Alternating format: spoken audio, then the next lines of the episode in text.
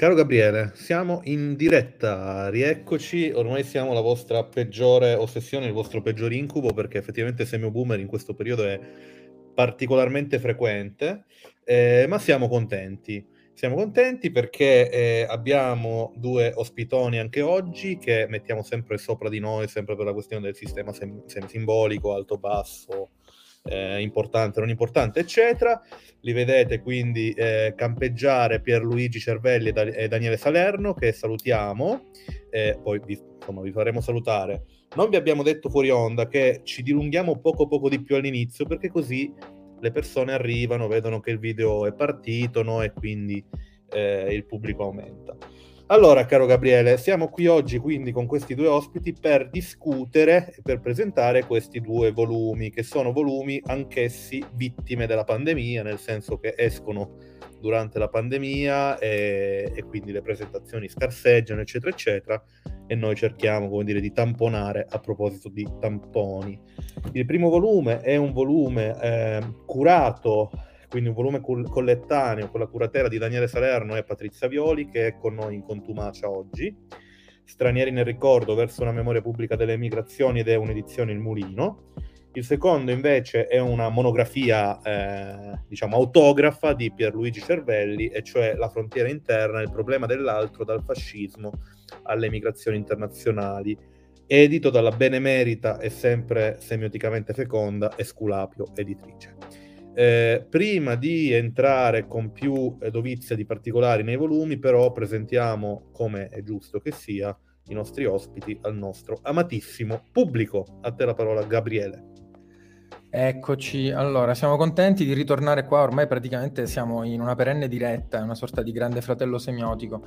In tutto ciò siamo contenti di avere eh, Pierluigi e Daniele per questi due libri che abbiamo appunto pensato di eh, di presentare assieme per, per, ovvi motivi di isotopie diciamo pertinenti, ma adesso lo vedremo, ma già dal titolo si capisce. Peraltro ieri sera pensavo, c'è stato un interessante, anche se controverso, trailer a Roma riguardo, riguardo quantomeno mh, parte dei temi del libro di Pierluigi, quindi eh, è il caso di dire che si tratta di scottante attualità, eccetera, eccetera, eccetera. Allora io eh, introduco brevemente i nostri autori. In realtà dico due parole anche su Patrizia, che forse ci segue, ehm, o comunque insomma, che è stata già ospite delle nostre, delle nostre scorribande, eh, giusto per dare, come dire, un, um, un, inquadramento per chi non dovesse per qualche motivo avere contezza di chi stiamo parlando esattamente.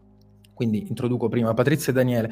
Allora, Patrizia è una delle, um, cioè delle semiologhe che, che ha fatto la storia della semiotica in Italia.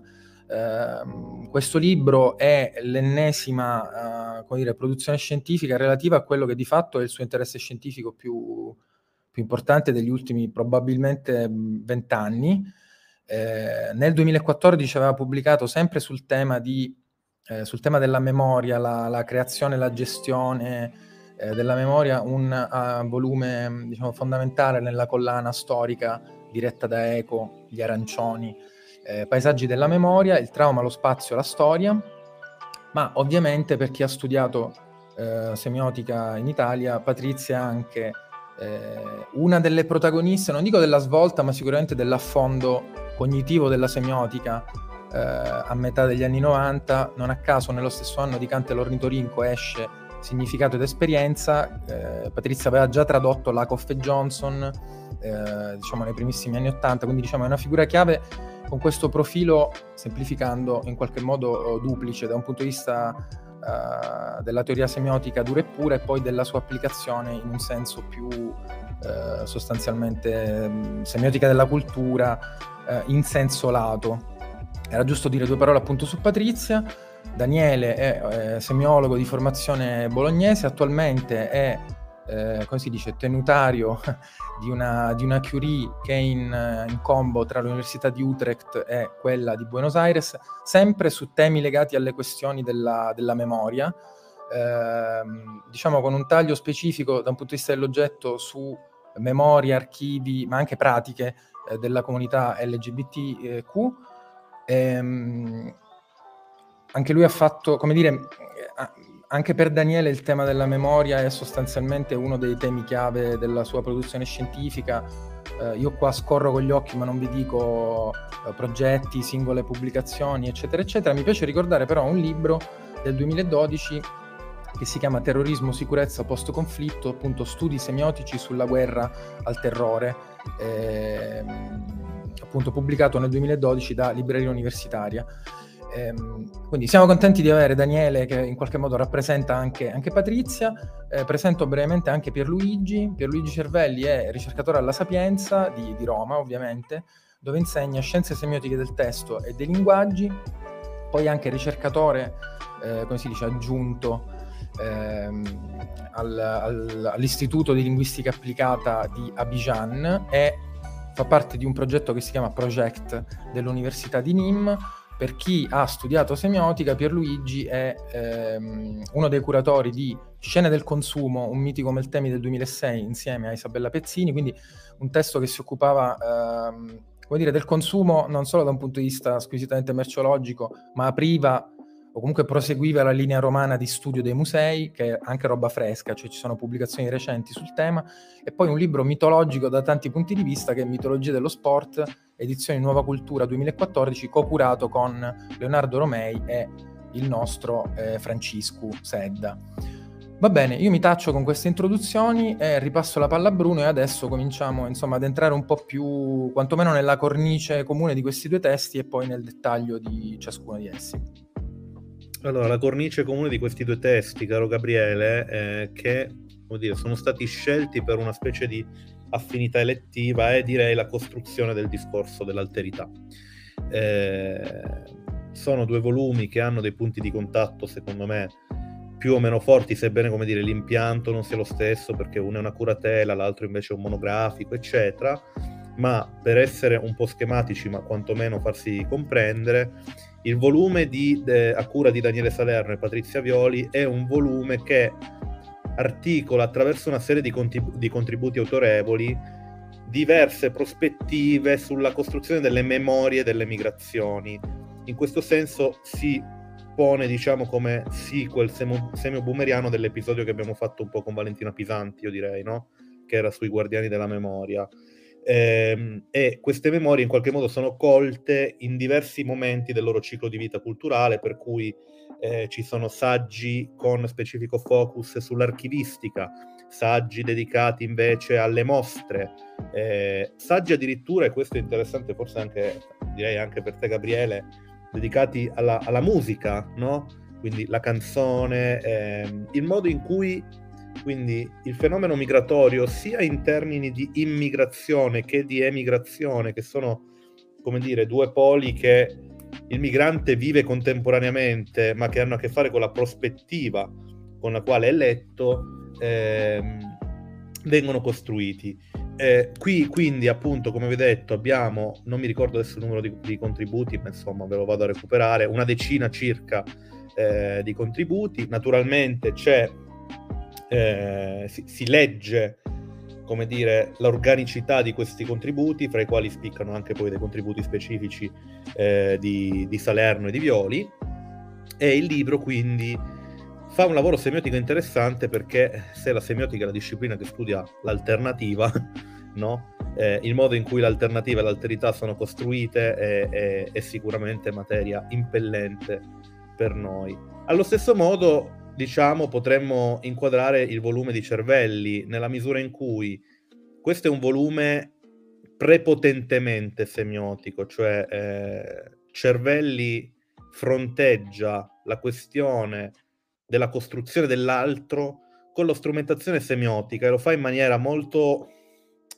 come dire, molto, molto diretta, molto, molto snella, molto secca e molto chiara. Eh, rifer- è un volume marcatamente, direi, di semiotica della cultura. L'approccio lotmaniano è trasuda di approccio lotmaniano, ma si vede una certa ecletticità di fondo eh, che va da Foucault a Dessertot a Greimas, eh, a Todorov, per dire i nomi che, i primi che mi vengono in mente rispetto all'ecosistema costruito da Cervelli.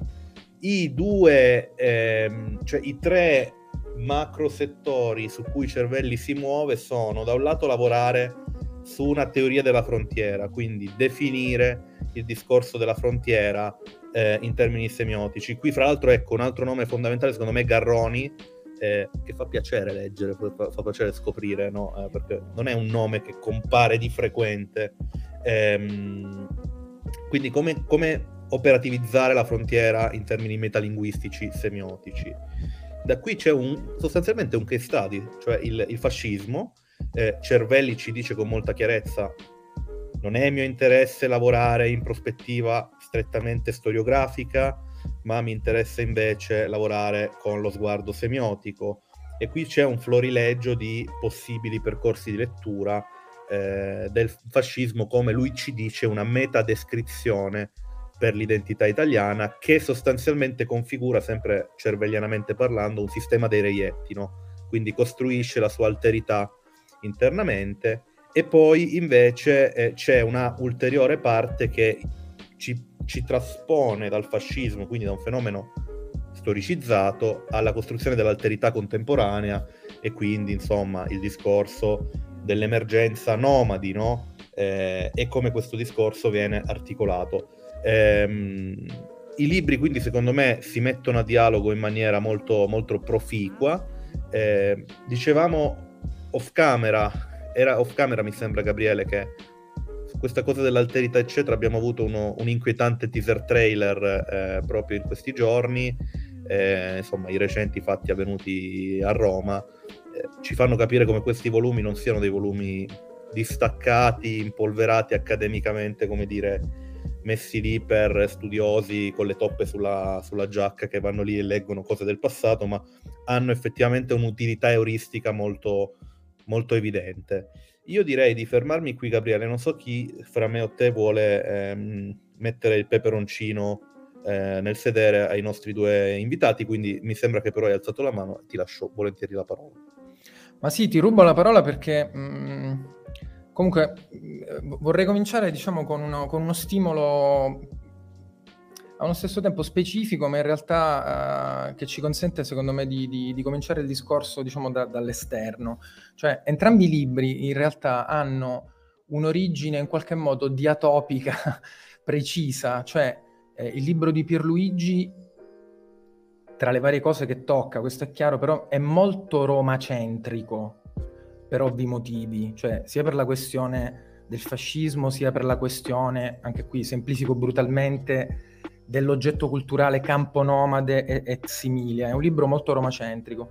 Il libro curato da Daniele e Patrizia è un libro che in qualche modo nasce con un'occasione specifica e in un luogo specifico, cioè il Museo dell'Emigrante di San Marino. Eh, questa cosa secondo me è interessante per vari motivi eh, che ci sia questa, questa specificità e quindi anticipandovi che poi un'altra domanda che a un certo punto mi interessa farvi è, è, che Bruno ha anticipato, che secondo me è fondamentale anche un mio cruccio personale, cioè il rapporto della semiotica con la storia intesa come storiografia, mi sembra un tema fondamentale. Noi sappiamo che lo strutturalismo ha combattuto in qualche modo o è stato combattuto insomma da, da diciamo, da, da, dalle discipline che cercavano di avere un approccio più, classi- più classicamente appunto filologico-storiografico, però ci sono sempre più tentativi interessanti di bilanciamento tra queste due cose, ma questo ve lo faccio dire dopo. Quello che vi vorrei chiedere adesso è ehm, Roma, il Museo di San Marino, cioè come nascono questi due libri? È giusto sottolineare soprattutto questa sorta di ipocentro per entrambi i testi? Andate liberamente, ma forse prima Daniele e poi per Luigi, giusto così per... Eh. Grazie. Salve a tutti, grazie a voi per, per l'invito e insomma per l'opportunità di, di discutere questo libro che sì, come diceva Bruno, è, è nato durante la, la pandemia quindi insomma è stato stampato e messo in, uh, nella libreria e l'è rimasto e quindi insomma è un'occasione per discuterlo. E, e il, um, il, libro è nato da un progetto con, uh, con il Museo dell'Emigrante di San Marino e con l'Università di San Marino, soprattutto il Dipartimento di Studi Umanistici e il Centro di Studi delle Migrazioni di San Marino.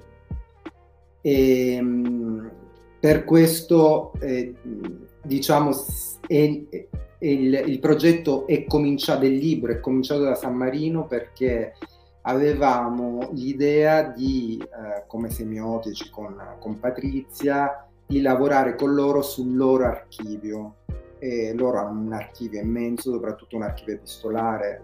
Patrizia nel libro analizza appunto le lettere e mh, con l'idea di eh, appunto riprendere questo archivio, eh, vedere cosa farne, categorizzarlo, ordinarlo, dando una logica all'archivio. Quindi c'era diciamo questa parte eh, di backstage eh, in cui eh, proprio lavoravamo su, concretamente sull'oggetto archivio. Poi da lì eh, in realtà sono nate eh, delle riflessioni più generali eh, e da lì ci siamo allargati coinvolgendo Portelli, e tra l'altro anche in questo libro Roma è abbastanza presente perché eh, c'è sia il saggio di Portelli che di Triulzi che, eh, che nascono da archivi, eh, l'archivio Bosio che è a Roma e l'archivio delle memorie migranti che è a Roma, hanno sede nello stesso luogo credo. E, e quindi da lì l'idea di allargarsi da uh, San Marino di allargarsi a più casi d'analisi e anche di, eh, di cambiare un po' la prospettiva. Cioè, il Museo di San Marino si chiama Museo dell'Emigrante, come diceva Bruno nella sua presentazione, la, la nostra idea, tra l'altro eh, avevamo avuto su questo una discussione semiotica in altra sede, spostarsi dalla prospettiva dell'emigrato e dell'immigrato alla prospettiva del migrante, quindi cercando di diciamo, spostare l'analisi del, del fenomeno da, eh, diciamo, come dice Donatella di Cesare nel libro, da, eh, dalla riva allo stare nel mezzo del processo di, di migrazione. Ecco perché il libro è nato a San Marino e poi appunto si è allargato ad altri, ad altri casi di analisi. Credo di aver coperto la, la domanda. Pierluigi, prego. Buongiorno a tutti. Allora, anche da parte mia, prima di tutto, grazie a voi per questa occasione questa gentilezza insomma, di presentare questo libro che ha avuto una sorte molto simile a quello che descriveva Daniele, cioè noi abbiamo avuto questo diciamo, incidente della pandemia per cui sì, i libri insomma sono stati stampati e poi sono rimasti un po' là. È stato difficile insomma farli circolare e nel mio caso doppio disastro perché gli archivi erano chiusi quindi torna questo tema dell'archivio, ma l'archivio dove ho preso io i, miei materiali di ricerca sul fascismo, che era la Biblioteca Nazionale di Roma, è stata completamente chiusa.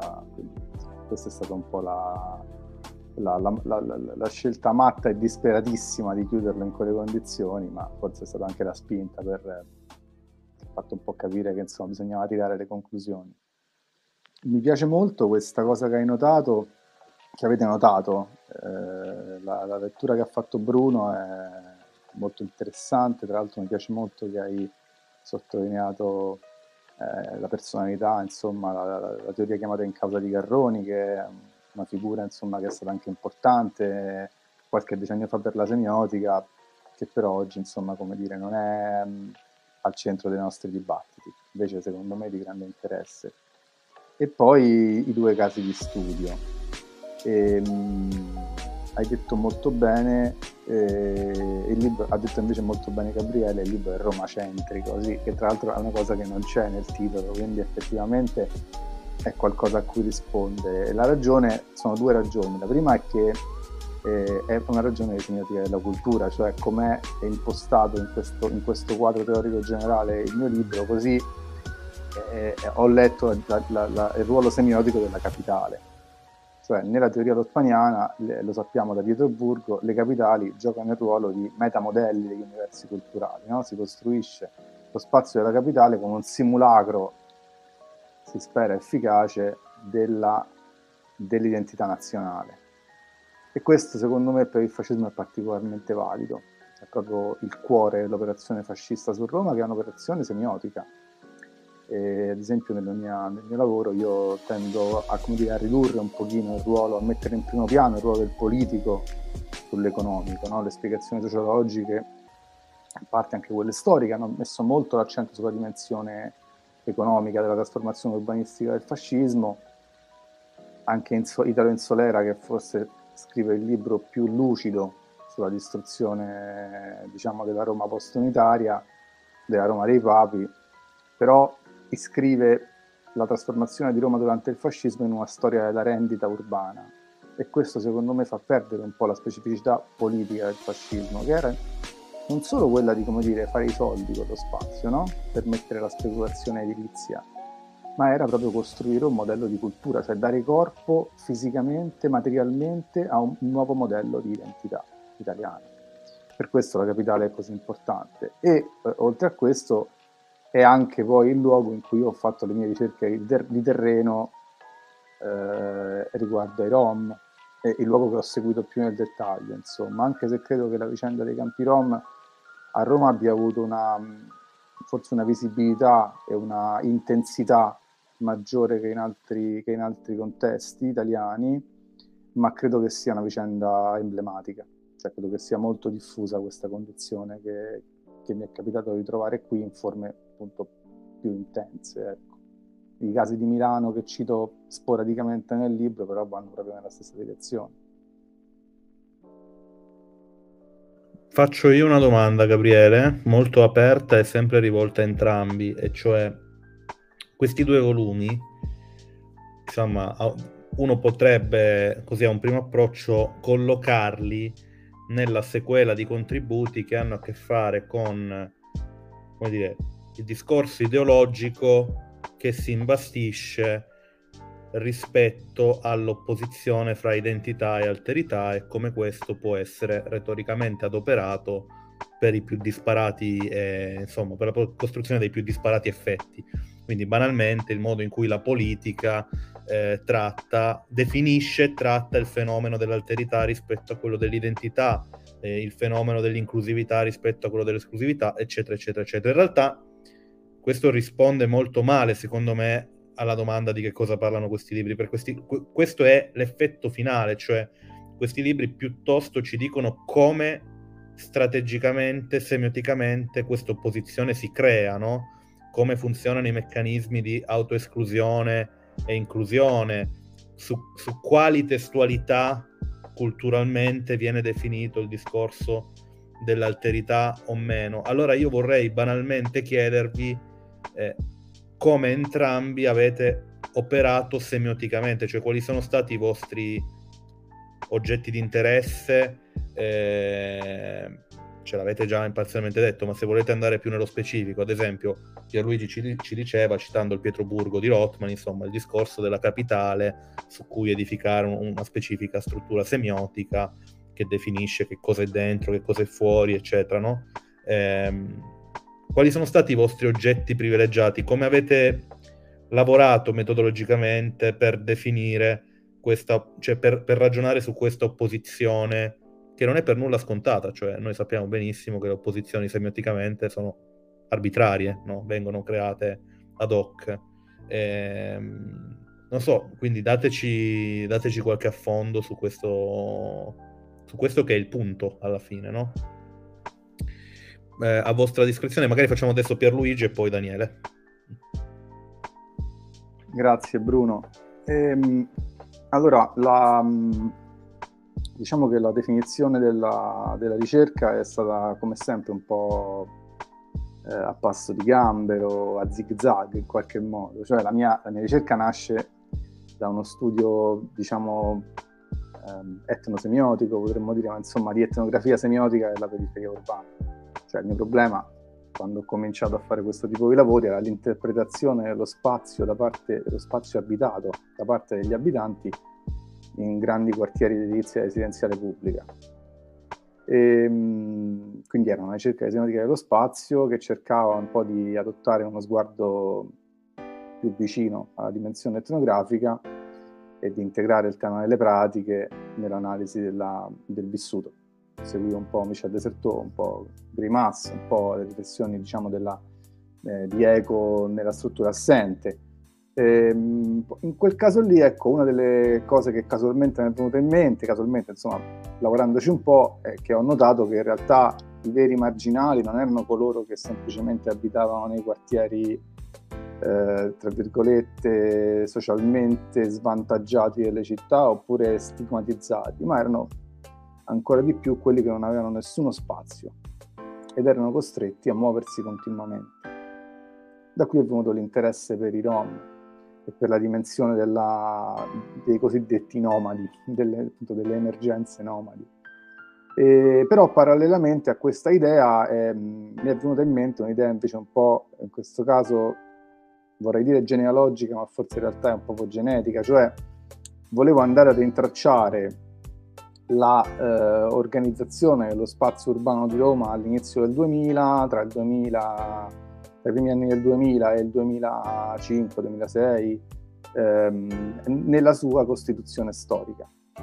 E quindi sono andato in archivio a cercare le riviste del governatorato fascista, la rivista del governatorato fascista Capitolium, che descrive nel dettaglio, mese per mese, per tutta la durata del regime, dal 1925 fino al 1943 grosso modo, e poi continua ancora dopo, ovviamente dopo la... si sospende e poi continua dopo il 1944, ehm, dopo la liberazione di Roma comunque. Ehm, ebbene, in questa rivista cercare eh, qual era ehm, diciamo, la, l'opzione ideologica, economico-politico-ideologica del regime e però in questa rivista ho trovato ovviamente altro.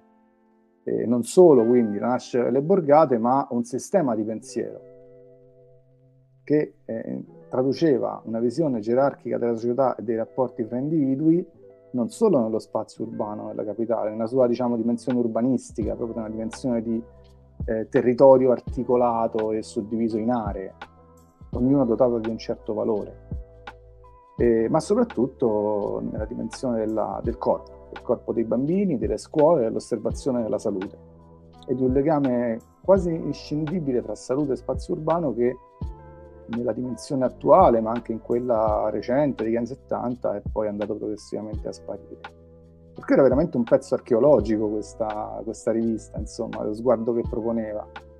E così poi da lì è iniziato questo lavoro. E l'altra cosa che mi ha colpito molto, dicevamo insomma facevate riferimento anche ai recenti avvenimenti, ehm, alle violenze che ci sono state nelle manifestazioni contro il Green Pass qualche giorno fa a Roma, ecco il discorso mh, diciamo dei governanti romani, di questa piccola elite che però è all'opera nella capitale, che opera appunto in operativa sotto la supervisione costante e in contatto costante con Mussolini, è anche proprio un discorso di, di governo della popolazione, quindi di, dire, esplicitazione delle, del, appunto di quel sistema dei modelli e dei reietti che si struttura nei primi anni del regime fascista e che si propone come un altro modello di società. Un modello di società in cui la nobiltà non è più una nobiltà di sangue, come era quello dell'Italia monarchica e, e liberale, ma è una nobiltà eh, morale una nobiltà guerriera. Cioè il fascismo eh, ha bisogno di costruire una visione gerarchica della società, è la sua visione, ha bisogno di una nobiltà, ma deve essere una nobiltà di tipo completamente diverso dal passato. Quella appunto dell'uomo nuovo, del, dell'uomo della rivoluzione fascista. Solo che ecco, questa, eh, questo uomo nuovo non si può che costruire rispetto a quello che non è. Quindi questa operazione si traduce poi nell'identificazione costante, nell'espulsione o quantomeno nella messa diciamo, a distanza nella società di tutte quelle figure sociali che non corrispondono a questa eh, invenzione di nobiltà morale. Eh, e, e, quindi so, le famiglie definite di, di composizione eh, irregolare o con precedenti morali non buoni, i bambini falsi anormali, falsi anormali psichici che erano, erano calcolati nelle scuole come falsi, erano considerati falsi anormali ma venivano comunque messi nelle classi differenziali, cioè separati dagli altri. Allora anche questa, queste categorie spurie ma anche così potenti, proprio nella loro imperfezione, ecco, diciamo dentro la rivista poi ho trovato, ho trovato, quello che poi ho cercato di riportare nel libro, cioè un grande modello di uno sguardo di, di governo applicato a, a, una società, a una capitale che è il, lo specchio di una società, che vuole essere lo specchio di una società. Per cui secondo me dentro questa vicenda si ritrova in realtà non solo la costruzione della capitale del fascismo, ma la costruzione di un modello di, di società articolata come, diciamo, in, come una scala gerarchica, ecco, con i suoi reglietti, i suoi modelli e i suoi altri, perché poi la, la cosa interessante è che l'alterità del fascismo non è un'alterità esterna, cioè forse dovremmo passare dall'idea di alterità come altro all'alterità come altri, perché l'alterità del fascismo è paradossalmente un'alterità interna ed è un razzismo interno, cioè le, eh, questa alterità che si va a escludere non si identifica nell'esotico, in un luogo altrove da colonizzare, in cui ci si sposta con un viaggio lontano, ma all'interno della stessa società che esprime lo sguardo razzista, va a selezionare una parte di quella società per trattarla come se fosse un'alterità da colonizzare. Ecco, questo forse è un po' il punto più, più interessante. Allora, rispetto a questo tipo di sguardo, che cosa è cambiato e cosa è rimasto rispetto alla definizione dell'alterità degli altri nella contemporaneità? Ah, sono andato a scegliere in questo caso gli altri che sono più altri di tutti. Forse potremmo fare una scala graduata dell'alterità. Chi sentiamo più prossimo e chi sentiamo più lontano? Beh, sono abbastanza sicuro che i Rom sarebbero più lontani per, per la maggioranza degli italiani o per tante persone. Insomma prima di dare la parola a Daniele, Gabriele, direi l'alterità come una, un, un, più che un, un'opposizione stretta con l'identità, come, come un fenomeno tensivo, no? che potremmo analizzare quindi in termini tensivi. Una proposta teorica. Ma tra l'altro, e poi do, diamo la parola giustamente a Daniele, secondo me i titoli di entrambi i libri sono veramente perfetti nel momento in cui vengono spacchettati per capire cosa questi titoli vanno a, a, a, incapsulare dal punto di vista del contenuto. Cioè, stranieri nel ricordo è una definizione perfetta che probabilmente in realtà rientra anche in quello che forse Daniele ci dirà adesso nello specifico per rispondere alla tua domanda.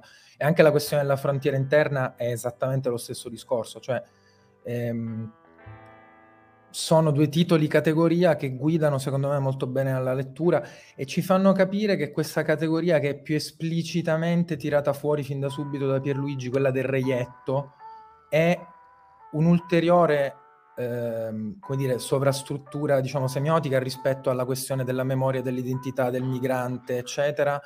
E, ed è un'ulteriore diciamo specifica secondo me anche qua molto importante ma diamo la parola appunto a Daniele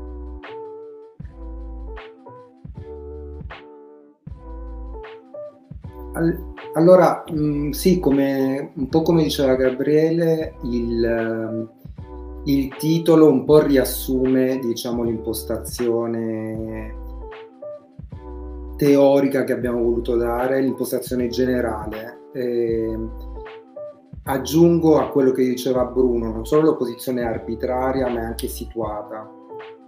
E nel, lo sforzo che abbiamo fatto noi diciamo, la proposta che abbiamo fatto noi anche agli autori che, erano, eh, che sono compresi nel volume e quello, era quella di spostarsi da quello che, si, che viene definito nazionalismo metodologico, cioè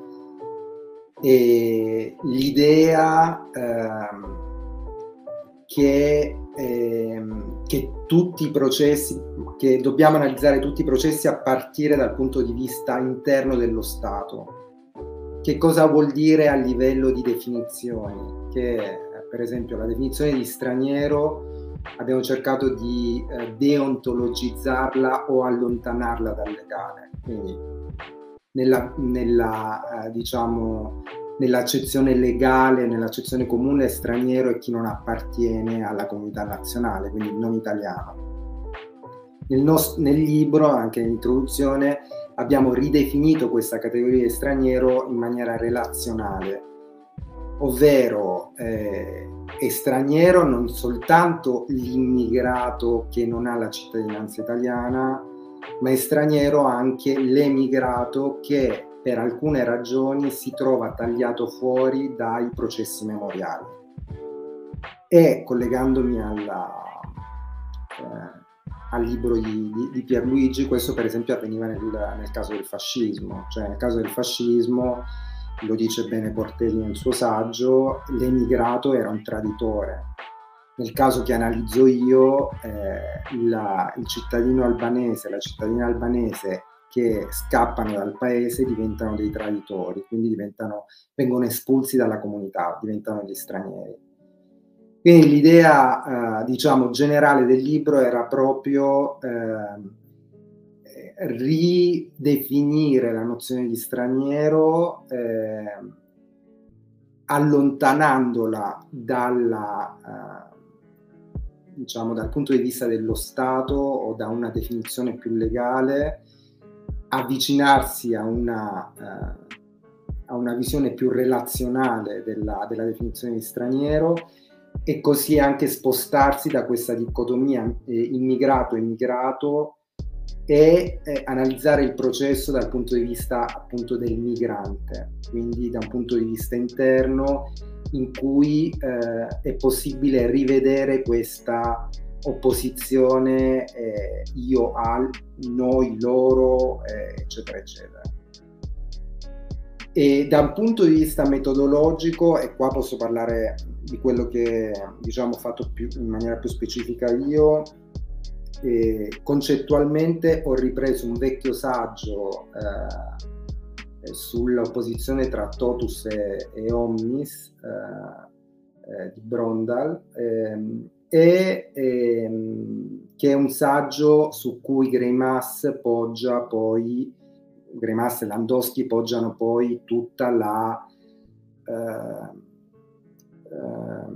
tutta la, la, elaborazione del livello attoriale, dell'aspettualizzazione attoriale, eccetera, vedendo in questa dicotomia tra totus e omnis la possibilità di rappresentare sia a livello politico che mediatico i processi migratori in due maniere diverse.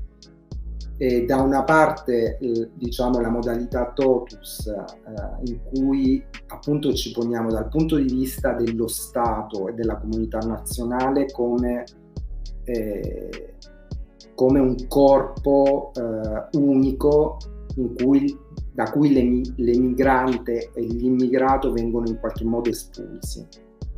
La modalità omnis in cui invece eh, ritroviamo l'emigrato o l'immigrato, l'immigrante in generale, come una, uh, un soggetto dotato di alcune potenzialità che si uh, realizzano nel processo migratorio. Quindi due modalità diverse che a livello politico, diciamo, riassumono anche la tensione che spesso si è venuta a creare in questi anni tra diritti eh, del cittadino e diritti umani, quindi tra cittadinanza quindi eh, i diritti che abbiamo in quanto parte di una comunità nazionale, i diritti che abbiamo in quanto appartenenti ad una comunità globale eh, e ehm, a livello mediatico proprio nelle, eh, nell'aspettualizzazione attoriale, cioè in questa diciamo tensione tra massa e individuo, cioè come si rappresentano due, questi due tagli nel processo migratorio e ehm, diciamo la, eh, e qui ho affrontato un problema più diciamo molto più concreto che quello ver- della vertigine della lista diceva Eco cioè il problema cognitivo eh, di come fare mi- memoria di migliaia o milioni di persone è un problema che per esempio si è posto di Huberman nel caso dell'olocausto, senza mh, perdersi appunto nella vertigine della lista, quindi in questa uh, diciamo quantità di informazioni attraverso cui non si riesce a fare memoria perché non è una quantità di informazioni assum- assumibile da un punto di vista di memoria culturale e quindi ho cercato un po' di vedere come questo problema viene affrontato in altri testi. Diciamo da un punto di vista semiotico, entrando da questa, uh, da questa entrata, cioè il problema dell'attorializzazione. Riprendo un attimo la parola, se posso, per uh, continuare su, questa, su questo filo, diciamo. E tra l'altro, appunto, intertestualmente ricollegandoci anche a, alla puntata in cui avevamo ospitato Valentina Pisanti, il cui libro, guarda caso, si chiama I Guardiani della Memoria. Cioè, a Daniele chiederei, può il reietto, non tanto il subalterno, ma è lo stesso in questo caso, parlare davvero, cioè come funziona la questione dell'accesso alla memoria che mi pare, come dire, la questione a monte di tutto, no? Tu giustamente dicevi stranieri nel ricordo, cioè coloro che sono categorizzati anche da un punto di vista legale come stranieri, ma soprattutto coloro che sono stranieri del ricordo, cioè che non hanno effettivamente accesso in quanto comunità, in quanto singoli, ad avere diritto di voce in questo che è un campo discorsivo, che è un campo minato, come ci ha ricordato Valentina Pisanti, no? cioè c'è proprio una sorta di gatekeeping, è una cosa molto complessa. E a Pierluigi chiederei una cosa che mi interessa molto, sempre in ottica di contrattazione in qualche modo eh, di questa cosa strana che è l'identità, che noi, questo lo dice Pierluigi fin dal rigo 1 dell'introduzione, noi abbiamo in qualche modo il postulato semiotico, ma sappiamo che funziona così di fatto, per cui io non è che definisco tanto me dicendo delle cose su di me, ma io definisco me mettendo tutta una serie di paletti che vanno a definire qual è l'altro da me e in questo modo diciamo, si crea strutturalisticamente, anche se in maniera dinamica, eh, l'identità, cioè sempre per differenza, come ci insegna la fonologia e come ci insegnano anche i processi culturali. Quindi ehm, i nomadi, i rom, i sinti, poi tra l'altro tu a un certo punto dipingi molto bene come queste comunità che noi, almeno io dico per me, che io sostanzialmente ignorante tendo a uh, mettere in un unico calderone quando è ovvio, basta diciamo un attimo entrare nel merito per capire che sono cose molto diverse, cioè stiamo parlando ovviamente di cose diverse, però la categoria no, sappiamo che in qualche modo è unificante, ecco, eh, nel momento in cui questi soggetti eh, singoli e queste comunità vengono etero-definite, c'è però una reazione no, di cui tu parli molto bene, cioè come reagisce il, aperte virgolette, nomade, sempre lì intesa comunità, eh, diciamo, dell'enciclopedia, in qualche modo a livello mediatico, come reagisce a questa definizione all'esterno? Eh, prende alcuni tratti e li mantiene perché ha interesse ad avere quel tipo di riconoscibilità identitaria oppure ne oblitera, ne mette a tacere tanti per passare in qualche modo fuori dalle griglie della definizione. Quindi, eh, diciamo appunto, ehm, ehm, come funziona in qualche modo il meccanismo di feedback, ecco, nel momento in cui c'è la definizione dall'esterno e poi questa definizione deve essere accolta o meno o può essere negoziata. Quindi vi, vi lascio con queste due cose eh, singole, forse più puntuali. Facciamo prima Daniele e poi Pierluigi, facciamo un'alternanza pari. Allora, sulla prima domanda... Ehm allora, per quanto riguarda il mio saggio, quello che ho fatto eh, è stato prendere un oggetto di analisi specifico che è un documentario che si chiama Nisha e, di Roland Seiko che è un uh, è emigrato, è arrivato in Italia nel, negli anni 90, eh, all'inizio degli anni 90 e, e, ora un regista abbastanza affermato, soprattutto di documentari. E, e, e quindi sì, ho preso, eh, diciamo, come dici tu, eh, far parlare il subalterno come, come analizzare, eh, diciamo, come dare voce a ehm, a un soggetto che solitamente non ha voce, la mia risposta è stata quella, cioè prendere un testo, eh, un testo diciamo biografico o comunque che si, che, che si legava a un'esperienza che il soggetto raccontava in, in prima persona, seppure montando eh, materiale d'archivio, eccetera. Quindi questa è stata la mia, eh, diciamo, la mia risposta. Eh, sulla seconda questione, credo più rivolta per Luigi, Ehm, ehm, non ho... Allora... Mm, non lo so francamente eh, come... Probabilmente, ecco, la... Eh, se, eh, se, devo dire come eh, l'altro reagisce, in questo caso, eh, ora i sammarinesi mi ascolteranno, in questo caso il mio altro è stato San Marino. Nel senso che io in automatico, quando parlavo di questo progetto e eh, ne parlavo con le persone di San Marino, ovviamente mettevo i sammarinesi sotto gli italiani. Quindi io continuamente venivo mh, riportato sulla differenza tra un sammarinese e un italiano. E, ed effettivamente questo è stata un'esperienza in cui eh, diciamo, cate- le categorie che proiettavo io nel mio discorso venivano, eh, venivano respinte, nel senso che soprattutto ora che i sammarinesi hanno fatto lo Sputnik, la differenza tra San Marino e l'Italia la sentono.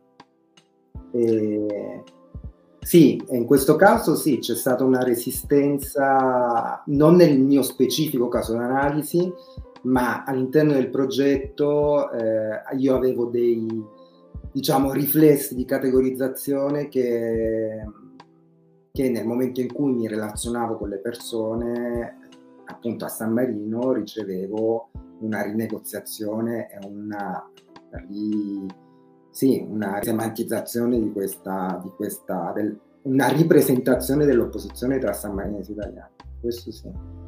Cito due cose aneddotiche.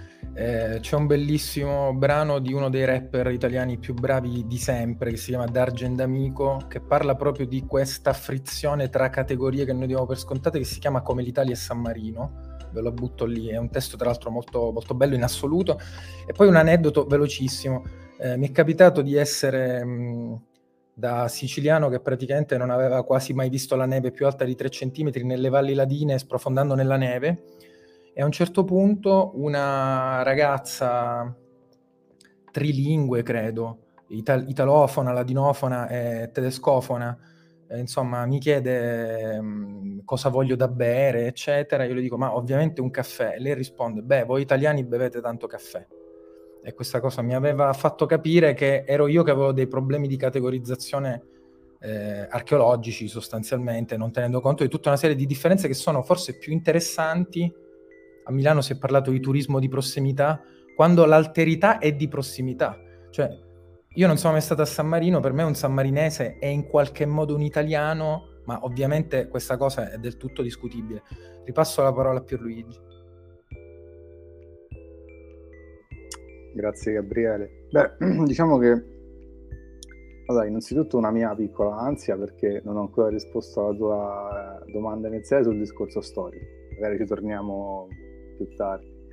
Ma mh, rispetto a questo tema, allora io ho, ho, ho, apprezzato moltissimo il saggio di Daniele nel libro. Tra l'altro mi sembra che eh, la vicenda di cui parla sia una vicenda straordinaria cioè anche soltanto l'immagine di questa cerimonia teatralmente studiata, eh, quasi rituale, con la fuoriuscita degli albanesi rifugiati nell'ambasciata che poi vengono insultati ma anche proprio calpestati, no?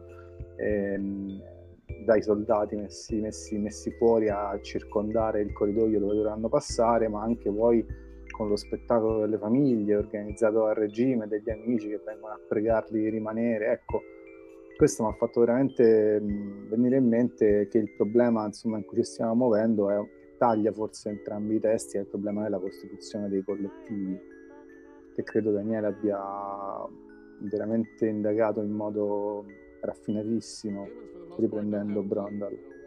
E, ehm, e, questo mi è venuto molto in mente anche a proposito appunto dei rom, sinti, nomadi, come li chiamiamo, insomma, zingari, perché poi diciamoci la verità, il termine più utilizzato in Italia è il dispregiativo. E poi anche, dovremmo anche chiederci qual è la, la portata di queste definizioni. Cioè io per esempio nel, nel mio libro questo un po' lo sottolineo, cioè quando i Rom, le definizioni diacroniche dei Rom in Italia sono molto cambiate. Qua siamo ancora dal punto di vista dello Stato, siamo ancora nell'ambito come se lo Stato fosse il vero centro, no? Eh, da appunto il buon selvaggio degli anni Ottanta, quindi in cui il problema era preservare la cultura nomade, il nomadismo come tratto culturale, poi al nomade pericoloso degli anni 90, in cui vengono recuperate anche alcune descrizioni della, del, che nel fascismo erano associate al tema della, della, dei bambini moralmente abbandonati. Pensiamo anche alla centralità della figura del bambino schiavizzato e che deve l'emosina, che non viene mandato a scuola, sfruttato dalle famiglie. E poi siamo arrivati alla fine all'emergenza nomadi che tratto in questo libro, che è un'emergenza di tipo ancora diverso, perché nomadi e immigrati clandestini quindi come se fosse la stessa cosa e poi soprattutto sparisce completamente l'idea di famiglia in questa definizione, sembrano tutti uomini, quasi tutti uomini, no? un po' più pericolosamente forse. E appunto sono tutti i modi in cui noi costruiamo i collettivi, lo Stato costruisce i collettivi col suo sguardo. Eh, però il caso dei Rom è interessante perché anche i Rom costruiscono i collettivi. Ad esempio, alcuni gruppi che noi italiani guardiamo dall'esterno, che i non Rom guardano dall'esterno e direbbero sono rom, per i rom non lo sono, non lo sono. E per alcuni gruppi rom non lo sono. Quindi mentre noi guardiamo alcuni e diciamo sono rom, se li guardassero dei rom direbbero no, non sono rom. Questo è il primo punto interessante. E non è un'appartenenza che si verifica sulla base del sangue, per esempio della discendenza genealogica, no, è qualcosa che si verifica sulle pratiche e sui modi di vivere. Oltre che sulla percezione di un'identità culturale, di una, di, anche, anche, penso che ci sia qualche equivalente del caffè, della teoria del caffè anche per i ehm, quindi diciamo che ecco, eh, appunto a queste definizioni come si risponde? Beh, eh, questo è un punto importante anche rispetto alla differenza tra il discorso semiotico e il discorso storico, cioè durante il fascismo il soggetto marginale non risponde mai è verificato, o quantomeno la sua risposta non c'è, la leggiamo tra le righe, ad esempio quando i medici della medicina sociale si lamentano che le madri non portano i bambini alle visite nel quartiere di San Lorenzo, nel quartiere popolare di San Lorenzo. Cioè, allora i medici erano autorizzati a entrare negli alloggi operai, gli abitanti erano obbligati a lasciarli entrare, ma in qualche modo resistono, evitano di portare i figli alle visite perché hanno capito che poi l'obiettivo è verificare lo stato delle famiglie, indagare, e questi medici lo dicono apertamente. Invece nell'oggi, la contemporaneità, questo è, di, è, interessante perché i marginali di oggi non sono marginali privi di risposta. Cioè, la risposta che danno i Rom, in questo caso romano, che però è un caso mondiale, nel senso che poi occupano la Basilica di San Paolo, queste famiglie sgomberate il venerdì di Pasqua e la mattina dopo le televisioni di mezzo mondo sono lì a documentare la solidarietà che gli ha espresso il Papa. Quindi, come dire, eh, eh, oppure non so, eh, cosa che non succede mai, i rom non si rivolgono mai alle forze dell'ordine, no? neanche quando subiscono dei torti, quasi mai. In questo caso, nel caso delle, delle, diciamo, dei nuovi campi rom, questi cosiddetti villaggi della solidarietà, due cittadini rom fanno ricorso alla, alla, al Consiglio di Stato che dichiara incostituzionali le norme emergenziali, cui qui è il massimo della presa di visibilità. No? Allora, come, che cosa potremmo dire? Cioè, come, appunto, come reagisce l'altro o gli altri? Che fanno? Eliminano alcuni tratti, cioè narcotizzano alcuni tratti della loro identità per rendersi socialmente accettabili? O viceversa assumono altri tratti degli altri. Ecco, forse entrambe le cose, no? Cioè, da un lato questa idea di ehm, esposizione dal punto di vista legale, che è estranea a una cultura, alla cultura appunto dei Rom arrivati in Italia dagli anni 70, poi di quelli mi occupo, mi occupo fondamentalmente nel libro che sono un po' poi gli ex jugoslavi, cioè perché poi gli stati nati dalla distruzione della ex Jugoslavia non hanno riconosciuto la cittadinanza ai Rom, questi Rom arrivati in Italia, per cui sono ormai cittadini ex jugoslavi, i loro figli sono apolidi, per cui sono anche inespellibili, cioè dove lo espelliamo? Il cittadino ex jugoslavo ma non della Slovenia, della Serbia, del Montenegro. E, ehm, ecco, rispetto appunto a questa situazione, eh, la cosa interessante appunto è che è molto cambiato il comportamento di queste collettività rom presenti in Italia. Io non mi sarei mai aspettato una, un ricorso legale e non mi sarei ne aspettato nemmeno che eh, i rom rumeni che arrivano periodicamente, eh, ad esempio a Roma, che eh, stanno qui qualche mese e poi vanno in Romania, adottassero delle norme vestimentarie che sono quelle di cui parlano nel libro, che sono sempre di più, come dire, una forma di, secondo me, sempre più vicine a una forma di camouflage, no? cioè a, come dire, evidenziare i tratti socialmente accettabili o che esprimono che si condividono i valori della comunità ospitante, alcuni valori, o quantomeno a, rendersi meno differenti alla vista, ad esempio stressando la componente dell'abbigliamento, abbandonando l'abbigliamento tradizionale, adottando una, inedita visibilità delle marche, ecco, delle marche proprio dei brand e, eh, e, quindi ecco, ehm, anche questo fa parte della definizione del collettivo. E poi colui che è sempre sul bordo del collettivo, sul confine del collettivo, come si muove, come si deve muovere. Ecco, a me sembra che di fronte a questa vicenda che è stata molto dura, ai Rom abbiamo dovuto accettare di far propri alcuni tratti che magari non avrebbero eh, volentieri manifestato, come questo appunto di esporsi mediaticamente, legislativamente e poi appena la situazione si è calmata e si è resa più sostenibile hanno come dire semplicemente edulcorato, messo da parte altri, altri tratti, no? eh, sempre mantenendo comunque una distanza abbastanza netta dalla società ospitante, cioè sempre mantenendosi comunque al margine, una posizione che forse gli permette appunto quella mobilità, ma anche quella sorta di invisibilità che poi serve quando ci si muove nel territorio degli altri. Eh.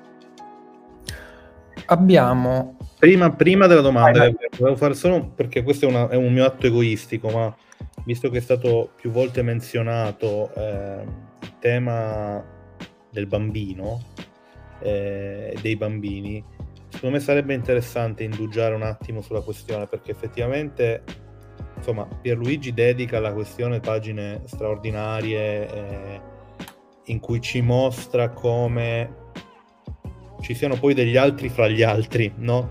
Cioè l'alterità dell'infanzia è tale da poter essere strumentalmente adoperata in maniere molto, molto interessanti. Fa l'esempio, insomma, di alcuni proprio testi, fa proprio analisi del testo in quel caso eh, e, e ci dimostra come ci sia una cornice veridittiva di un certo tipo, nel modo in cui, insomma, il bambino anormale viene normalizzato, no?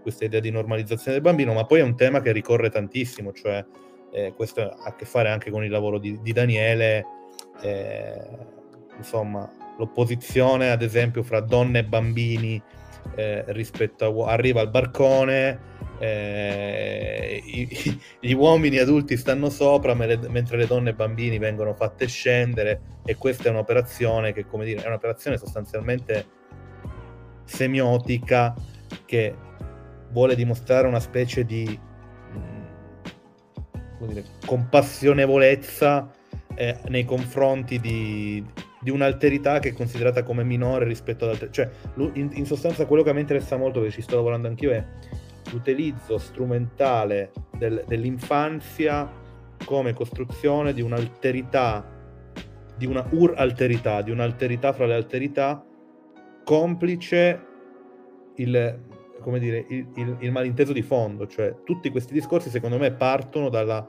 consapevolezza fenomenologica dell'inattingibilità della soggettività altrui, eh, sia che sia privata, singola, sia che sia collettiva. Allora, sulla base di questa, questa consapevolezza si può costruire la qualunque, perché la sfida di tutti noi è vivere con l'altro sapendo che, nel, che l'altro ha un dato di ineffabilità, no? Questa ineffabilità si può rendere cioè si può assottigliare o si può invece allargare sulla base dei propri bisogni più o meno leciti. Mi interessa molto il discorso sui bambini perché appunto lì effettivamente c'è un'alterità ontologicamente evidente, per questione di statura, di anagrafia eccetera, e su questa si può effettivamente lavorare come si lavora da da secoli, cioè il discorso, il modo in cui utilizza il fascismo il bambino e il modo in cui il bambino viene utilizzato oggi in certi tipi di discorsi, secondo me è consimile.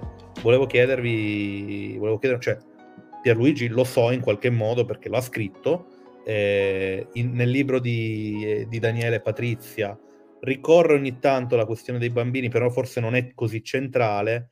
Eh, con- pensi che possa essere centrale, cioè condividi questa mia idea oppure anche no? No, la, la condivido. Secondo me il punto eh, è quello della, diciamo, di una vulnerabilità offensiva, cioè potenzialmente contagiosa, nel senso, ehm, negli ultimi anni, e anche per esempio questa è una, una strategia per esempio della Lega, della Lega, ma anche della Meloni, diciamo per dire nomi e cognomi. Ehm, e il, il, il, migrante viene, siccome la non è accettabile ovviamente definire eh, il, il, migrante come eh, diciamo una minaccia diretta da eliminare, quindi la criminalizzazione diretta, la strategia che si è adottata negli ultimi anni è quella di continuare diciamo nell'idea nella rappresentazione dalla parte della destra della rappresentazione del migrante come soggetto vulnerabile. Ma come soggetto vulnerabile la cui vulnerabilità è contagiosa cioè queste persone sono state in guerra e sono traumatizzate e possono attaccare perché sono traumatizzate dalla guerra, portarcela in casa. O queste persone sono povere e, e con la loro povertà possono togliere qualcosa a noi. Eh, nel caso, del, eh, nel caso del bambino, nel caso del bambino è molto più difficile mettere in atto questa strategia, cioè di costruire una vulnerabilità potenzialmente contagiosa che si può ricadere su di te, cioè che questa povertà sia contagiosa, che la violenza da cui scappano sia uh, contagiosa, nel senso che te la riversino nella società, nella tua società. Nel caso del bambino, adottare questa strategia retorica è molto più complicato perché è difficile dire di un bambino che può violentare una donna perché eh, perché ha visto violentare donne o, o, può portare quella violenza perché fisicamente non è in grado di, a quello stadio di esercitarla. E quindi in questo senso l'infanzia è un, un, punto debole in questa retorica in cui eh, diciamo la, la, destra rielabora il tema della vulnerabilità e della protezione del migrante convertendola in la vittima che diventa carnefice, diciamo così. Pierluigi, prego. Sì, mi veniva in mente che è quasi un modello epidemiologico, cioè tu sei stato con- contagiato dalla povertà, contagiato dalla violenza e quindi quel qualcosa ti rimane addosso, non puoi elaborarlo, ma sarai teso a ripeterla in modo quasi coercitivo quando cambierai contesto e verrai appunto da noi a portarcela. E questo è molto grave, cioè che ci sia un modello epidemiologico e che ci sia un modello ereditario, nel senso tu vieni da una famiglia che ha vissuto quella guerra, quella povertà, eh, in qualche modo la rimetterai in atto eh, anche se adesso sei un bambino. Negli anni 90, quando c'è, diciamo in Italia, gli immigrati che arrivavano in prevalenza erano provenienti dall'est Europa, noi sentivamo dire, no? Eh, dopo atti di violenza o dopo qualche episodio diciamo grave ce l'hanno nel codice genetico. Gli slavi la violenza ce l'hanno nel codice genetico. Addirittura, erano addirittura le parole di un esponente politico che si riferì a un, uh, a un fattaccio della provincia di Latina negli anni 90 eh, ma insomma l'abbiamo sentito tutti per strada è, è quasi di senso comune allora, da, da, questo punto di vista mi sembrava molto interessante questa idea di vulnerabilità offensiva, è molto molto interessante questo ossimoro che viene utilizzato, cioè noi siamo pieni di ossimori quando parliamo degli immigrati. L'emergenza migratoria del 2008 è fatta perché dei nomadi si sono insediati stabilmente e degli immigrati clandestini hanno manifestato una presenza, cioè chi è invisibile, che appunto è clandestino, che fatto di nascosto, la definizione del dizionario che però aveva a che fare con i giornali della resistenza più che con le persone che, che non avevano i documenti, e, e poi diciamo la, la, l'idea della, del nomade che si, che si in, insedia stabilmente, cioè chi per definizione si muove costantemente si insedia stabilmente. questi due paradossi si costruisce questa, questa retorica della, delle leggi emergenziali che non mi sembrano così lontani dall'idea di vulnerabilità offensiva. La risposta è stata per esempio quella di separare le famiglie, no? cioè sulla frontiera a Lampedusa quando si sbarca, ma anche come è stato proposto ai Roma. Donne e bambini ospitati in strutture di accoglienza e gli uomini separati. A Roma li hanno lasciati per strada dopo gli sgomberi dei campi Roma. Negli altri casi abbiamo percorsi molto diversi, perché? Perché la frontiera è un dispositivo e quindi categorizza, attribuisce ruoli tematici, tu sei il migrante economico, via, tu sei il rifugiato, tu sei la vittima di tratta, tu sei il bambino minorenne non accompagnato, cioè queste categorizzazioni sono fondamentali, poi determinano i percorsi di vita delle persone.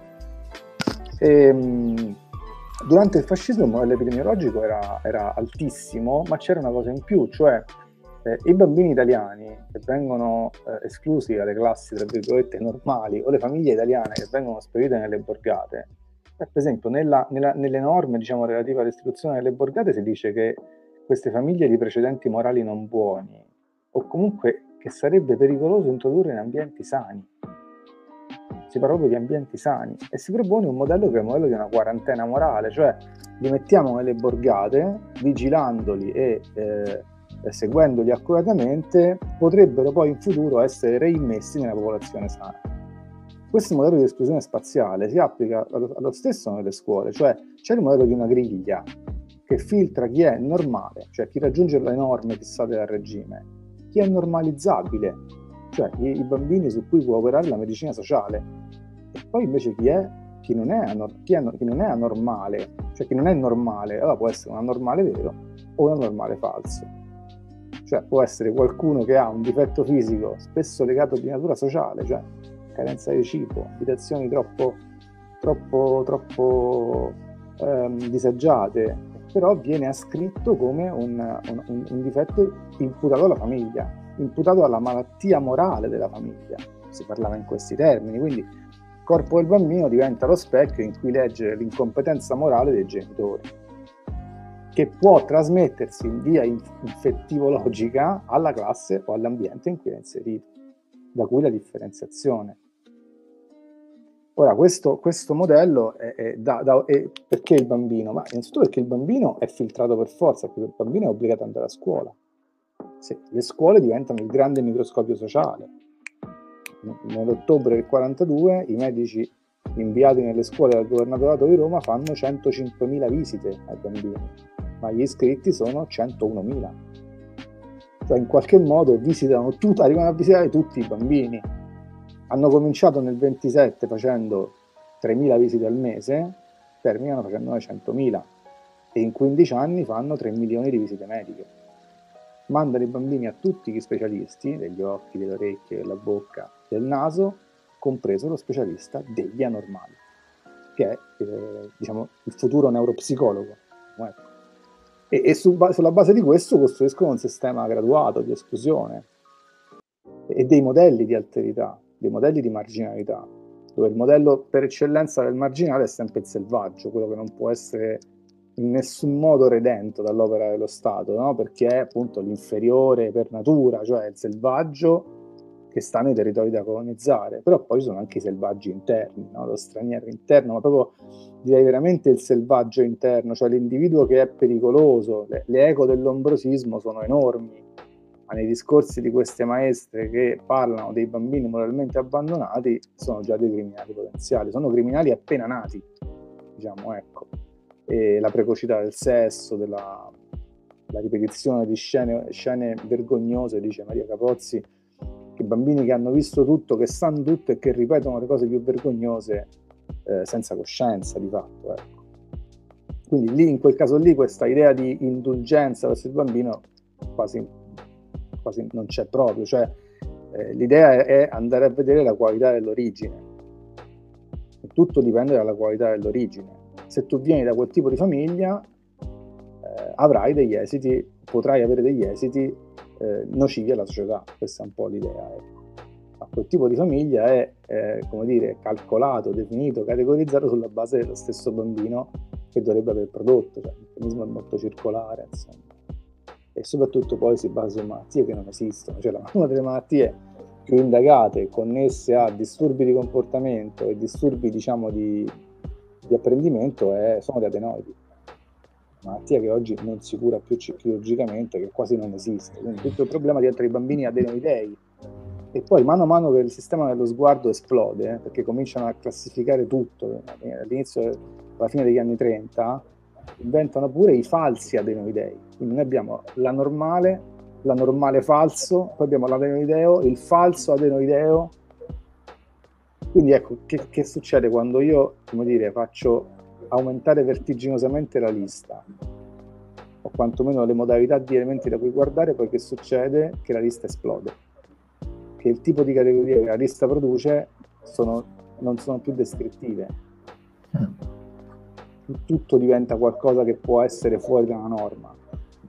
Perché appunto la norma si definisce solo per differenza, cioè per quello che non è, attraverso, come direbbe Eco, un realismo negativo, no? Io prendo quello che provo a prendere qualcosa e a metterlo nella, nelle caselle prefissate dalla norma, quello che non c'entra è tutto fuori. Ecco, e sui bambini è particolarmente drammatico il discorso perché non so se vi ricordate quell'immagine che a un certo punto metto io di questi bambini sdraiati in spiaggia che vengono composti, usate, i loro corpi sono usati come tratti di una scrittura, no? le, i tondini, le codine, e, ehm, il braccetto delle lettere, e loro vengono composti per scrivere viva il duce come se fosse un quadro di Arcimboldo. Ecco, questo io ho trovato particolarmente importante, cioè sono immagini di, fedeltà al potere, ma anche di uso del corpo individuale, molto antiche. Eh, è una società di massa, è una società biopolitica, ma è anche una società che filtra i modelli di potere e di alterità che arrivano da, diciamo, dai secoli precedenti della, della storia europea e che restituisce immagini che oggi sono francamente non solo sconvolgenti, ma anche esattamente, eccola qua, ma anche imbarazzanti. Cioè il fascismo che, che, filtra in questi discorsi, che parla delle famiglie povere dicendo che niente è dovuto, cioè che quello che l'assistenza sociale fornisce è qualcosa di regalato, ma che non è obbligatorio in nessun modo, o che tratta i bambini in questo modo, beh, è un regime che quasi non si conosce. Sembra quasi favolistica la rappresentazione del fascismo di cui si parla secondo il senso comune. Poi quando andiamo a vedere veramente i testi ci rendiamo conto della, della violenza profonda di questo tipo di discorsi che si insinua anche nel discorso medico, che è prima di tutto un discorso gerarchico, questo è un punto da non dimenticare. Questo tema è da una parte canghilemiano, dall'altro mi fa pensare alla Tour Ferraris, Tutankhamon, cioè è sempre un discorso comunque di definizione di categoria, in questo caso in un'ottica sostanzialmente medica, visto che abbiamo toccato anche la questione epidemiologica. Ehm, potremmo aggiungere veramente troppe cose, perché poi come sempre quando, quando poi si entra nel vivo dire, il, il, tempo si, si, accorcia, nel senso che i discorsi si allungano e quindi potremmo parlare altre 30 ore. Quindi tutto ciò per dire che la mia domanda sul discorso storia, eccetera, noi la rimandiamo a chi si andrà ad accattare i libri, perché lì la risposta c'è già, c'è già in realtà. Ehm, io cito una cosa al volo e poi leggo una domanda del nostro Michele Dentico che è molto interessante e guarda caso ha a che fare proprio con le categorie rispetto al fascismo. La notazione è semplicemente questa. C'è la questione della frontiera interna, poi c'è anche il reietto interno che non ha a che fare necessariamente con l'isotopia dello straniero per come diceva giustamente Daniele, inteso in, ser- in, ter- mm, scusate, in termini legali, ma per esempio quando io penso a questi temi, anche leggendo di migrazione in senso stretto, comunque penso a cose come This is England o American History X, cioè in qualche modo racconti che ti spiegano molto bene come funziona la costruzione del reietto. Eh, cioè, insomma, secondo me, è, ripeto, questa del reietto è una sorta di metacategoria ulteriore che ovviamente non include soltanto eh, il migrante o lo straniero inteso in senso stretto e in senso, in senso lato. Ma vado alla domanda, se no qua parliamo fino alle 4 di mattina e non siamo a Milano. Eh, allora, ehm, la domanda è molto interessante, molto lunga, io spero di riassumerla senza fare un torto a Michele che chiede sempre più spesso il termine fascismo viene utilizzato per identificare più una postura, un comportamento che rimandare a un movimento, ma soprattutto dice eh, Michele, un pensiero politico specifico, no? Cioè, praticamente si astrae dal dato, diciamo, storico il fascismo che diventa una categoria che puoi applicare a tante cose e lui dice appunto questa astrazione del fascismo in qualche modo eh, rischia di creare dei paradossi per cui sono i fascisti che definiscono come fascista qualcun altro. Sto semplificando la domanda di Daniele, cioè in qualche modo non è un'operazione semiotica pericolosa che rischia di fare il gioco di una visione fascista in senso stretto della società, destoricizzare, despecificizzare la categoria di fascismo? Questa è una domanda che credo sia aperta to cure, visto che abbiamo tanto parlato di fascismo e visto che ovviamente Pierluigi cita più volte il testo famoso di Eco sul fascismo eterno, che poi è stato ripubblicato anche a parte dalla nave di Teseo in tempi recenti, eccetera. E quindi, come dire, leggo una curiosità genuina rispetto alla categoria e non, come dire, un attribuire a quello che si è detto il fatto di destoricizzare la categoria di fascismo, ecco. Non so come la vedete.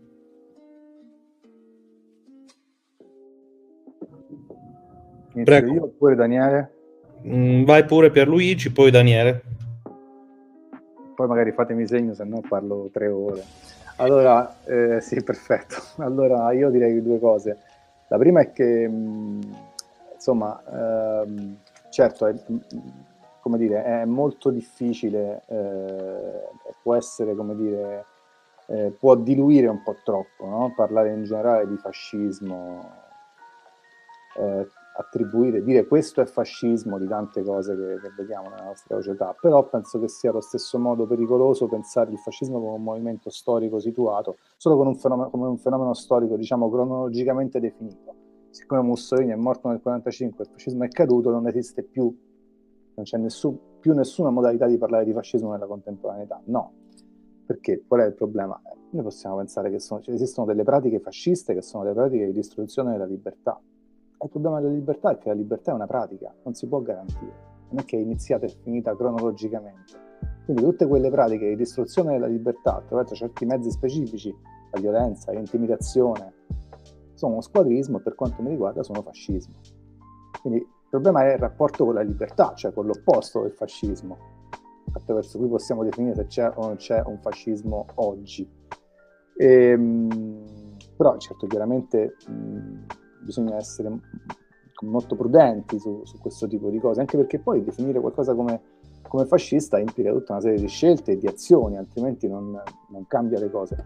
Mm, eh, direi che per questo il libro di Umberto Eco è, è, interessante, perché in realtà Eco prova proprio a evidenziare alcuni tratti particolari attraverso cui si può definire un fascismo al di là del fascismo cronologicamente dato e guarda caso alcuni di questi tratti sono continuamente riaffermati dalla, dalla propaganda fascista attuale, cioè dai movimenti fascisti e neofascisti che si proclamano tali.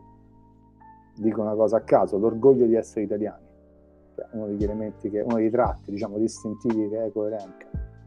Mi ho sempre chiesto perché dovremmo essere orgogliosi di essere italiani, non è una scelta, cioè ci è capitato, no? Io sono contento di essere italiano, ma eh, non ne sarei orgoglioso, cioè non è qualcosa che è più importante di altre identità.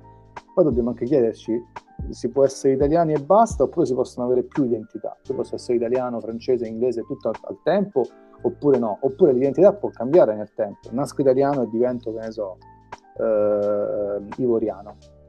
Alla fine, mi sento, alla fine della mia vita mi sento ivoriano. Ecco, quando noi non usciamo da questi elementi, cioè pensiamo all'identità come qualcosa che è biologicamente o storicamente dato, possiamo anche biologizzare la cultura, no? Come quando si dice dei Rom, no, ma è la loro cultura, fanno così come se uno non potesse cambiare, non potesse essere diverso, no? Quindi quando andiamo sul, sul genetico, sul, sul, sull'ereditario e sul biologicamente dato, rischiamo, secondo me, di entrare in un discorso che ha molto a che vedere col discorso fascista sulla razza, fondamentalmente. E, mh, per quanto poi riguarda invece la, la, la, la questione della, appunto della, eh, del mantenere saldi i confini storici del fenomeno, eh, direi che è importante. Nel mio libro io parlo del fascismo come fenomeno storico, in alcune sue, in alcune sue luoghi molto particolari, ma non è un, un discorso generale sull'ideologia fascista. E tuttavia esistono delle pratiche fasciste anche dopo il fascismo, o prima dell'avvento del fascismo come regime, cioè... Eh, Le pratiche della violenza fascista iniziano nel 21, nel 20, sono già attive nel 20, prima dell'istituzione del regime come del partito del movimento fascista come regime. Quindi anche lì eh, stare troppo attaccati a categorie puramente storiche diventa cronologico-storiche diventa eh, problematico. Il nostro problema è sempre la rilevanza semantica, cioè in cosa queste pratiche contemporanee ci dicono che sono identiche all'ideologia che ha messo in atto il fascismo. Sebbene possano essere diverse, Oggi ci può essere uno squadrismo digitale, eh? però è squadrismo. No, non vi dimenticate la persona che ha denunciato la capotreno che ha detto durante un viaggio i Rom hanno rotto, credo ecco, fosse questa la frase, una, un passeggero l'ha denunciata e un partito politico, membri, alcuni membri di un partito politico importante in Italia hanno anche pubblicato il, l'indirizzo di questa persona che ha ricevuto, non so, 50.000 messaggi minatori in internet. Eh, questo è squadrismo, secondo me. Quindi potremmo dire che è una forma di fascismo contemporaneo. Vai Daniele. Io non posso che essere la nota a piedi pagina di quello che ha detto Pierluigi. E secondo me nel suo libro Pierluigi fa vedere bene come, ehm, come analizzare semioticamente un fenomeno storico come il fascismo. C'è un, un saggio nel libro di Ginsburg, Il filo, eh, il filo e le tracce, si chiama, credo, eh, in cui Ginsburg dice mm, possiamo fare due tipi di studi, due tipi di comparazione, la comparazione storica e quella antropologica e, e queste due cose possono andare insieme. E, e quello che mh, credo Pierluigi, Pierluigi dimostra bene nel suo libro è che appunto noi possiamo fare un'analisi storica e dall'analisi storica vedere come a livello semantico eh, un certo modello di cultura, e il fascismo è un modello di cultura, poi si manifesta in...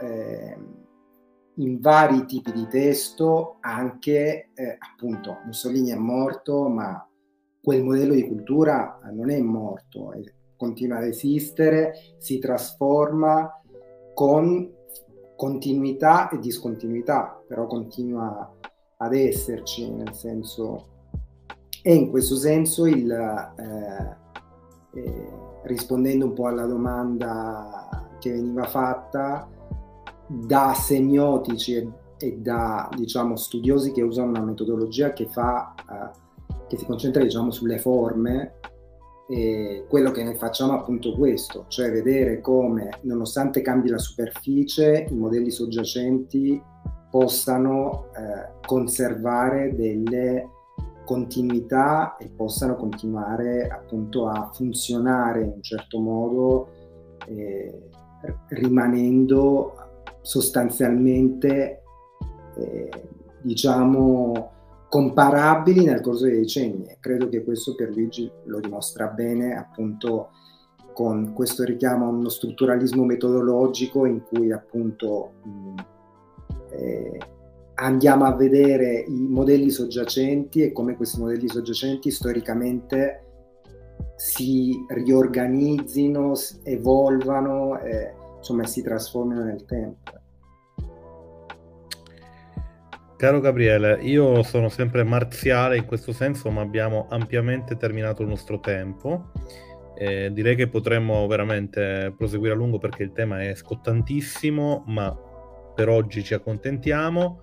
Lo faccio vedere ancora una volta, diciamo, il, il, il thumbnail perché a noi ha fatto molto piacere discutere un po' di questi due volumi che abbiamo capito essere cugini, insomma, imparentati in qualche modo, che erano stranieri nel ricordo verso la memoria pubblica delle migrazioni, Daniele Salerno, Patrizia Violi e Pierluigi Cervelli, La frontiera interna e il problema dell'altro dal fascismo alle migrazioni internazionali. Come direbbe Gabriele, accattateville perché sono volumi, mh, mm, forse nota che non abbiamo ancora detto, sì tecnici, ma comunque in realtà palatabili direi, eh, anche per chi non è strettamente esatto eh, amabili anche per chi non è strettamente un tecnico eh, semiotico ma insomma, digeribili da chi ha interessi verso le cose di cui abbiamo parlato oggi. Vi ringrazio molto, grazie, grazie mille. Grazie a voi. Grazie a voi per l'invito e la discussione. Bene, grazie a voi. Gabriele, noi invece proseguiamo la nostra infernale maratona giovedì con... Allora, faccio proprio quello che voleva fare la televisione una volta, non lo ecco. so. Comunque, prossima settimana, no, che prossima settimana, giorno 14, cioè fra pochissimo, puntatona incredibile da non perdere, in cui noi cerchiamo di fare capire come tra tutte le relazioni che la semiotica può tessere, probabilmente una particolarmente interessante, non a caso genealogicamente definitiva, nel senso di definente, è quella con la linguistica. Quindi giovedì 14 alle 17 avremo il piacere e l'onore di avere una leggenda vivente della linguistica italiana, cioè il William Labov italiano, Gaetano Berruto, per parlare di questo libretto. Che cos'è? la linguistica. Un carroccino molto ghiotto, molto succoso, che sarà il pretesto per chiedere a Gaetano Beruto tante cose sul rapporto linguistica-semiotica. Grazie Daniele, grazie per Luigi e io faccio il conto alla rovescia che di solito fa Bruno dicendo a Pierluigi e Daniele che poi possiamo salutarci un attimo anche quando la diretta è finita con più calma. 3, 2, 1, grazie.